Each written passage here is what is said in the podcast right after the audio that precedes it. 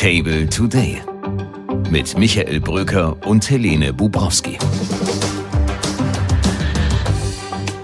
Herzlich willkommen zu Table Today, dem Podcast für mehr Dynamik in Ihrem Alltag.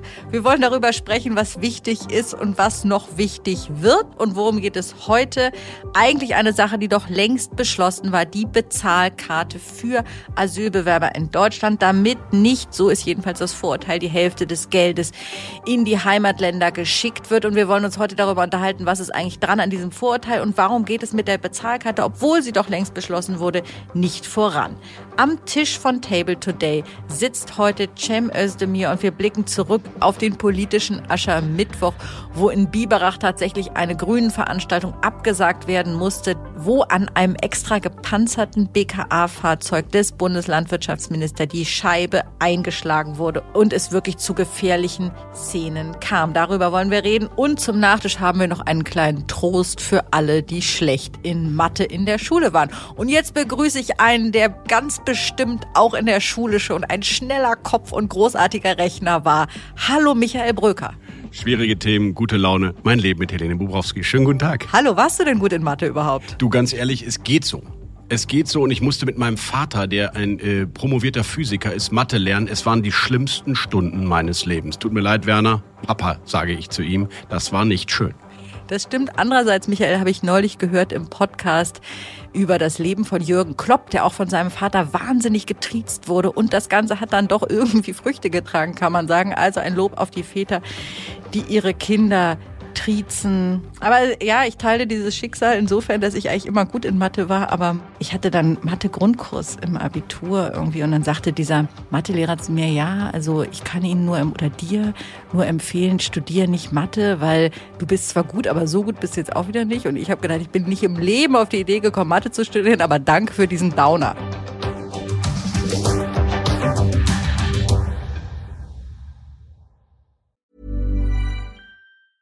Hey, I'm Ryan Reynolds. Recently, I asked Mint Mobile's legal team if big wireless companies are allowed to raise prices due to inflation. They said yes. And then when I asked if raising prices technically violates those onerous two year contracts, they said, What the f are you talking about, you insane Hollywood ass?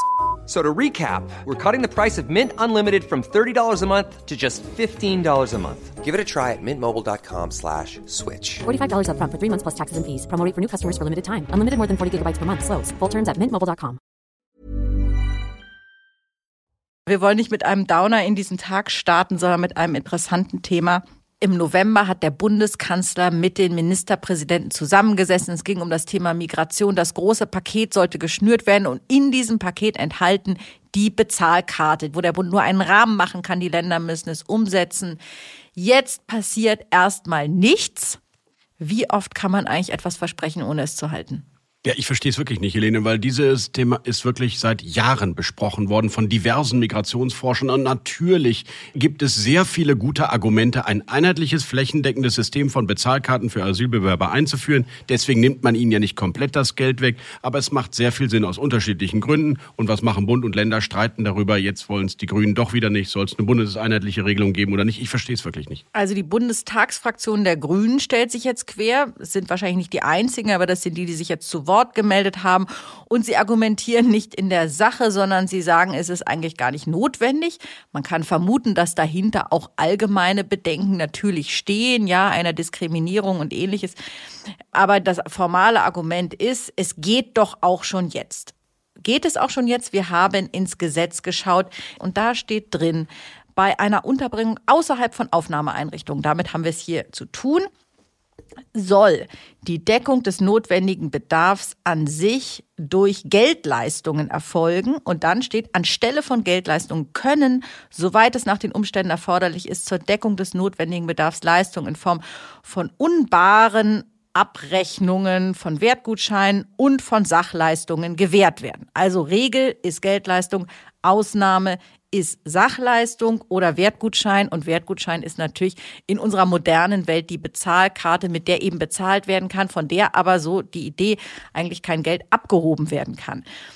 Das heißt, es geht schon, aber der Regelfall ist ein anderer. Aber es ist eben kein Verhältnis genannt. Also ob du jetzt 70-30 machst oder 80-20, steht so nicht im Gesetz. Verstehe ich das Genau. richtig, Frau Juristin? Das steht nicht im Gesetz, es steht drin, was ist der Regelfall, was ist der Ausnahmefall. Am Ende können es die Kommunen selber entscheiden. Und das tun sie ja. Es gibt Landräte, die gehen einfach voran, zum Beispiel die Frau Schweinsberg im thüringischen Greiz. Und sie hat eine Bezahlkarte gemacht, wie ich sie mir bundesweit wünsche, nämlich natürlich nicht eine, mit der man Geld abheben kann, um dann das Geld dann doch in die Heimatländer zu schicken, sondern eben mit der man bestimmte Sachleistungen bezahlen kann. Und sie hat trotzdem 200 Euro im Monat, glaube ich, an Taschengeld ausgegeben für die Asylbewerber. Also insofern eigentlich ein Modell. Es funktioniert. Denn es gibt Familien, die deswegen plötzlich nicht mehr in diesem Landkreis Flüchtling sein wollten und sogar zurückgegangen sind in den Balkan, wo sie herkommen, sagt diese Landrätin, weil sie plötzlich das Gefühl hatten, ach so, jetzt so attraktiv ist das für mich doch nicht mehr. Also natürlich gibt es den Missbrauch, es gibt Überweisungen in die Heimatländer, das kann nicht das Ziel der ganzen Operation sein.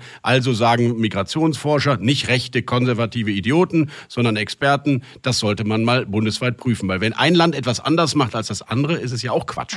Das Stichwort ist Pull-Faktor.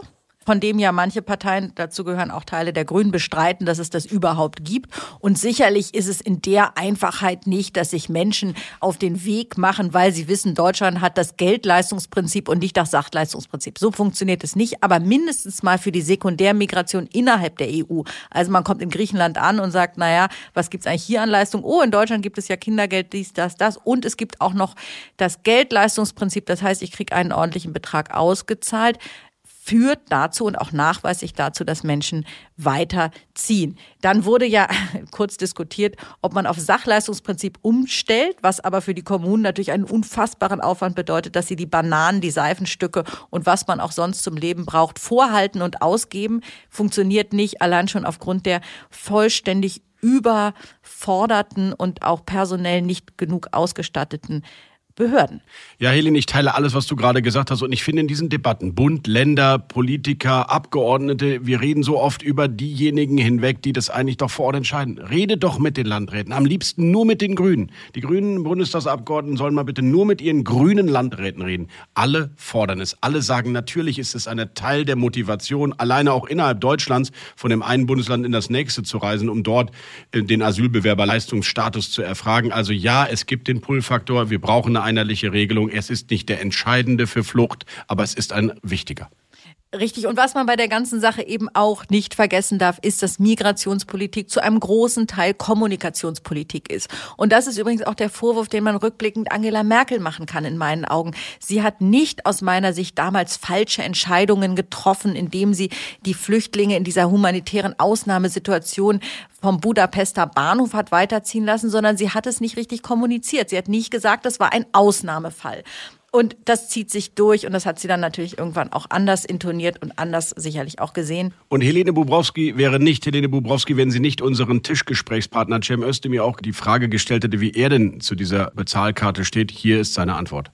Ich halte das für ein lösbares Problem, nicht für ein unlösbares Problem. Im Ziel sind wir uns doch alle einig, es braucht eine Lösung. Ich denke, wenn die beteiligten Politikerinnen und Politiker sich jetzt einfach zusammensetzen und nicht so sehr öffentlich übereinander diskutieren, sondern miteinander sprechen, das Ganze nicht öffentlich, dann kriegt man hoffentlich bald eine Lösung, äh, die auch einen Beitrag dazu leistet, da die öffentliche Aufgeregtheit zu beruhigen. Ja, Michael, in dem großen Thema Migrationspolitik ist die Bezahlkarte nur ein kleiner Bestandteil. Und umso mehr fragt man sich, warum räumt man denn dieses Thema nicht ab und kommuniziert an die überlasteten Kommunen, wir haben verstanden, wir helfen euch in diesem Fall und schaffen einen einheitlichen Rahmen. Ich verstehe es nicht, du verstehst es auch nicht, wir verstehen uns.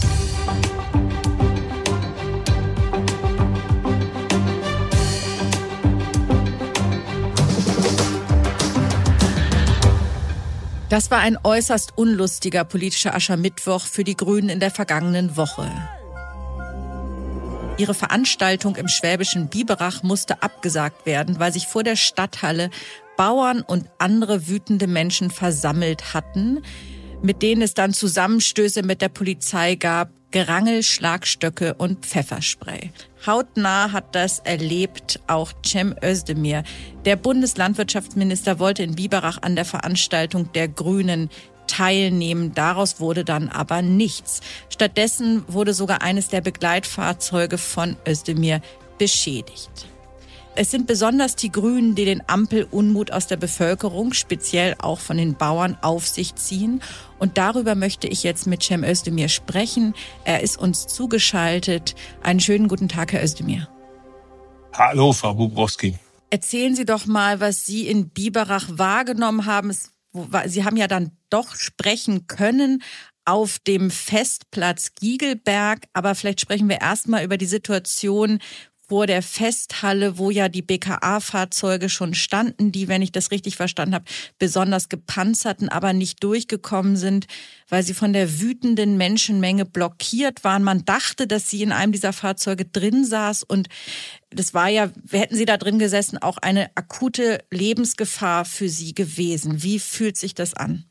Ja, erstmal finde ich, ist es eine Gefahr für die Polizeibeamten. Schauen Sie, die Polizeibeamten inklusive des Bundeskriminalamts die machen das ja nicht für mich oder für einen anderen. Und ich finde, das ist einfach ein Grundkonsens unter Demokraten, eigentlich unter zivilisierten Menschen, dass man Repräsentanten des Staates, in dem Fall auch unsere Polizei, äh, nicht angreift und ihren äh, Hinweisen Folge leistet. Und dass in dieser Aggression Leute auf Polizeibeamte losgehen, das muss schon jeden Bürger dieses Landes erschrecken. Und äh, da wäre auch mein, meine Bitte an die demokratischen Kolleginnen und Kollegen, heute trifft es vielleicht Grüne mehr, morgen trifft Schwarze mehr. Und von daher äh, ist es, glaube ich, gut, wenn wir da alle uns ein bisschen wieder dran erinnern, äh, dass es am Ende zu Lasten der gesamten Demokratie geht. Das wäre schon mal ein großer Schritt nach vorne. Ja, haben Sie, ähm, weil Sie es jetzt ansprechen, den Appell an die Kolleginnen und Kollegen der anderen Parteien, teilweise gab es ja Solidaritätsbekundungen, haben Sie die vermisst aus den Reihen der CDU? Nicht so sehr der baden-württembergischen als der Bundes-CDU? Ah, jetzt bin ich selber schon dabei, dass ich das mache, was ich immer kritisiere, dass ich über die Defizite vor allem spreche und nicht über das Gute.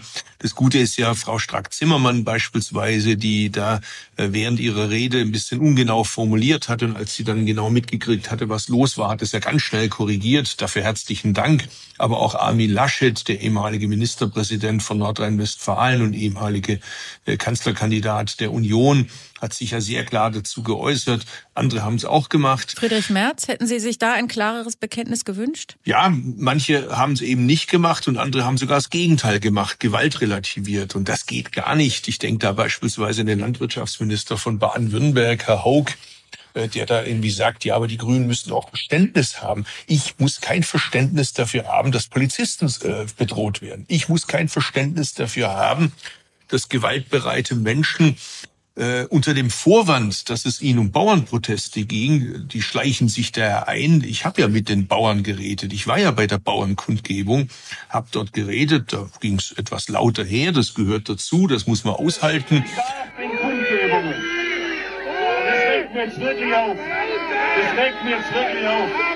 Aber haben Sie wirklich... Das regt mir jetzt wirklich auf. Die wollen das Gespräch zerstören, verhindern, indem sie Gewalt ausüben. Das muss einfach jeder wissen. Und da kann es doch keine zwei Meinungen drüber geben, dass man Gewalt in irgendeiner Weise relativiert. Das würde ich mir schon auch wünschen, äh, dass das auch alle Kollegen in der Union in dieser Klarheit formulieren können. Das gilt natürlich auch in die eigenen Reihen. Ich sage das auch sehr klar. Äh, auch Gewalt gegen AfDler ist nicht in Ordnung. Und auch die müssen, solange es diese Partei legal gibt, äh, in der Lage sein, ihrer Arbeit nachzugehen, ohne dass es da irgendwie Büros beschädigt werden oder was auch immer.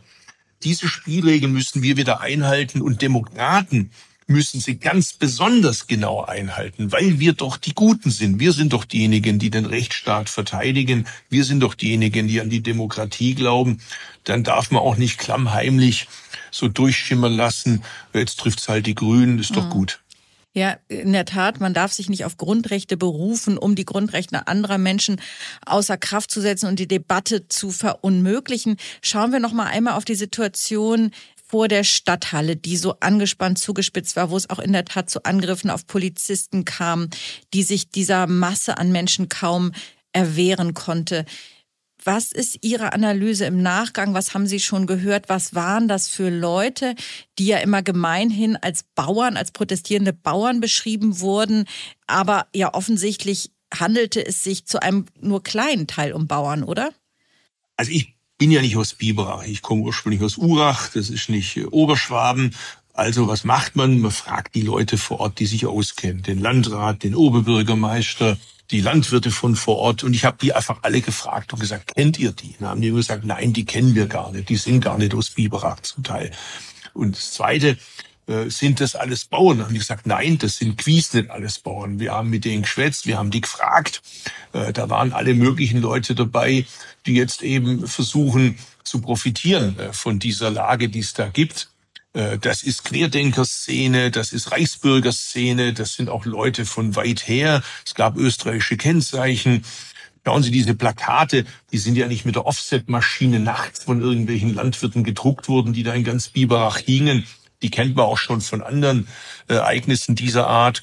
Da stellt sich auch die Frage, wer zahlt das? Äh, wer baut das alles da auf? Das scheint schon sehr orchestriert gewesen zu sein aus einer ganz besonderen politischen Szene. Sie haben die Plakate angesprochen, die in Biberach hingen. Da war zum Beispiel ein, ein Vergleich, die Grünen mit, wurden mit Unkraut verglichen, gegen die man Vernichtungsmittel einsetzen müsse und solche Dinge. Also zutiefst menschenverachtend. Warum, was ist Ihre Analyse? Woher kommt dieser Hass, der sich speziell auf Grüne ausschüttet? Ja, da wird uns, glaube ich, auch eine Rolle zugewiesen, die wir so gar nicht haben, äh, nämlich dass wir angeblich hegemonial wären, äh, was die gesellschaftlichen Debatten angeht äh, etc. Das, das ist ja nicht so. Also so stark sind wir ja nun nicht. Also die gleichen Leute, die sagen, die Grünen sind nicht die Mehrheit in der Bevölkerung, weisen uns auf der anderen Seite eine gesellschaftliche Stärke zu, über die wir gar nicht verfügen. Also das ist ja auch ein bisschen äh, irre, äh, was da manche von sich geben. Äh, es ist auch keineswegs so, dass die anderen Parteien jetzt alle irgendwie vom grünen Virus infiziert werden, wie jetzt in diesem AfD-nahen Milieu unterstellt wird. Das kann man ja nun, glaube ich, tagtäglich sehen. In der Ampelkoalition sieht man, dass das keineswegs so ist, aber auch äh, der Streit innerhalb der Union, ob man jetzt mit den Grünen arbeitet oder nicht arbeitet, ist ja auch ein beredtes Beispiel dafür, äh, dass das alles wahnhafte Vorstellungen sind, die mit der Realität doch nur sehr wenig zu tun haben. Man hat aber auch gesehen bei ihrer Rede auf dem Festplatz Giegelberg in Biberach, wie schwer es war, durchzukommen gegen das Pfeifkonzert, wie groß die Wut ist. Ist das für Sie noch demokratische Streitkultur, diese Art, den Redner zu übertönen? Wie viel muss man eigentlich aushalten als Bundesminister? eine Saukuddel ist nicht schlecht. Oder dass ich früher Handballtorwart war äh, und da eine gewisse Abhärtung gekriegt habe, startet jetzt nicht. Und auch meine sozialpädagogischen Fähigkeiten. Ich bin ja gelernter Sozialpädagoge. Ich habe mich immer mal wieder gefragt, hast du das eigentlich äh, umsonst, also für die Katz auf gut Deutsch studiert? Mittlerweile weiß ich, dem ist nicht so, sondern äh, Agrarpolitik hat auch viel mit Agrardiplomatie zu tun, im In- wie im Ausland. Da geht es auch darum zuzuhören, Brücken zu bauen, äh, zu gucken, dass auch der ein oder andere vielleicht aus einem Baum, auf den er ganz nach oben gestiegen ist, wieder einen Weg runterfindet unter Gesichtswahrung. Das alles ist ja auch Teil der Jobbeschreibung und Teil der Jobbeschreibung ist halt auch, dass es manchmal etwas robuster geht. Aber wer Fragen stellt, muss ja dem, an den er die Frage gerichtet hat, auch die Möglichkeit hat zu antworten. Die Antwort muss einem dann nicht zwingend gefallen, aber äh, so viel gehört ja auch dazu und die meisten wollen das auch. Das ist ja ein Irrtum. Schauen Sie, ich hatte ja vor einiger Zeit im bayerischen Landtagswahlkampf auch eine Veranstaltung in dem Festzelt im Chiemgau. Da waren über 2000 Leute und viele außerhalb des Zeltes, die nicht reinkamen. Die wollten zuhören. Und es genügen 150 Leute, um so eine Veranstaltung zu sprengen. Wenn die mit Trillerpfeifen drin sind, äh, vorher vereinbart haben, sie hören auf keinen Fall zu, egal was der Mann da vorne sagt, egal wie sehr er auf sie eingeht, sie wollen nicht zuhören, sie halten sich die Ohren zu und pfeifen einfach, dann reicht auch eine kleine radikale Minderheit, um die Mehrheit am Austausch zu hindern. Und ich glaube, wir sind jetzt an dem Punkt, wo die Mehrheit ihre Stimme erheben muss. Die Mehrheit der Bauern und Bäuerinnen wollen berechtigte Anliegen, haben Anliegen, die zutiefst verständlich sind. Eine letzte Frage an Sie. Und zwar, da sprechen wir jetzt über den Diskurs insgesamt und den Blick auf die Grünen, den viele Menschen im Land haben, nämlich, dass die Grünen übergriffig seien, bevormundend seien und so weiter. Sehen Sie darin auch einen Auftrag an die eigene Partei, manche Dinge anders zu kommunizieren, anders zu intonieren? Es gibt ja hin und wieder eben doch auch, würde ich sagen, die Tendenz in Ihrer Partei, genau dieses Klischee, das besteht, zu bedienen. Wie sehen Sie das? Schwierige Frage. Also zwei Sachen fallen mir dazu ein. Zum einen, glaube ich, muss man nochmal insgesamt über das Verhältnis Staat, Markt, Bürgergesellschaft reden, wie man das justiert. Also was ist die Aufgabe des Staates, was ist die Aufgabe des Marktes und wo brauchen wir vielleicht auch die Verantwortung der Bürgerinnen und Bürgerstärke.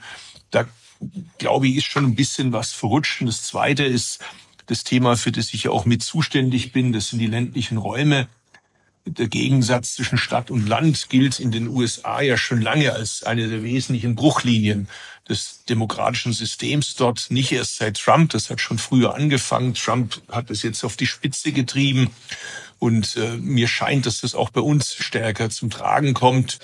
Der Unterschied ist bei der Frage, wie es Geld verdient wird. Während die Wirtschaft auf dem Land zum Teil industriell geprägt ist, haben wir in den Städten äh, wissensbasierte Dienstleistungen und das, was wir Grüne zum Beispiel immer erzählen, äh, mit Transformationsprozesse. Das ist ein Begriff, der in der Stadt als Verheißung daherkommt, aber auf dem Lande nicht. Auf dem Lande kommt es oft als Bedrohung, als etwas rüber, was den Menschen Angst macht. Und ich glaube, dass wir diese Spezifika des ländlichen Raumes nicht nur als Grüne, insgesamt diejenigen, die ein Interesse daran haben, dass wir die Herausforderung des Klimaschutzes bestehen, dass wir das Land zusammenhalten, in der Mitte. Da müssen wir bessere Wege finden, äh, wie wir einerseits äh, die Gegensätze versuchen aufzulösen, nicht unbedingt zuschütten, wie wir auch eine bessere Repräsentanz der ländlichen Themen bei uns brauchen, insgesamt in der Politik. Ich glaube gar nicht, dass das nur eine grüne Baustelle ist. Das ist insgesamt eine Baustelle der Republik. Und die Grünen sind wahrscheinlich so ein bisschen gerade der Transformationsriemen, der es gerade besonders äh, abkriegt, manchmal auch vielleicht einlädt dazu. Aber auch die demokratischen Parteien der Konkurrenz sind gut beraten, sich das gut anzuschauen, was da gerade passiert und mit uns gemeinsam Gehirnschmalz reinzustecken. Ja, vielen Dank für die klaren Worte, wo ich auch ein bisschen Selbstkritik zwischen den Zeilen jedenfalls durchgehört habe. Vielen Dank, dass Sie zu diesem Gespräch bereit waren, Herr Özdemir. Alles Gute. Sehr gern.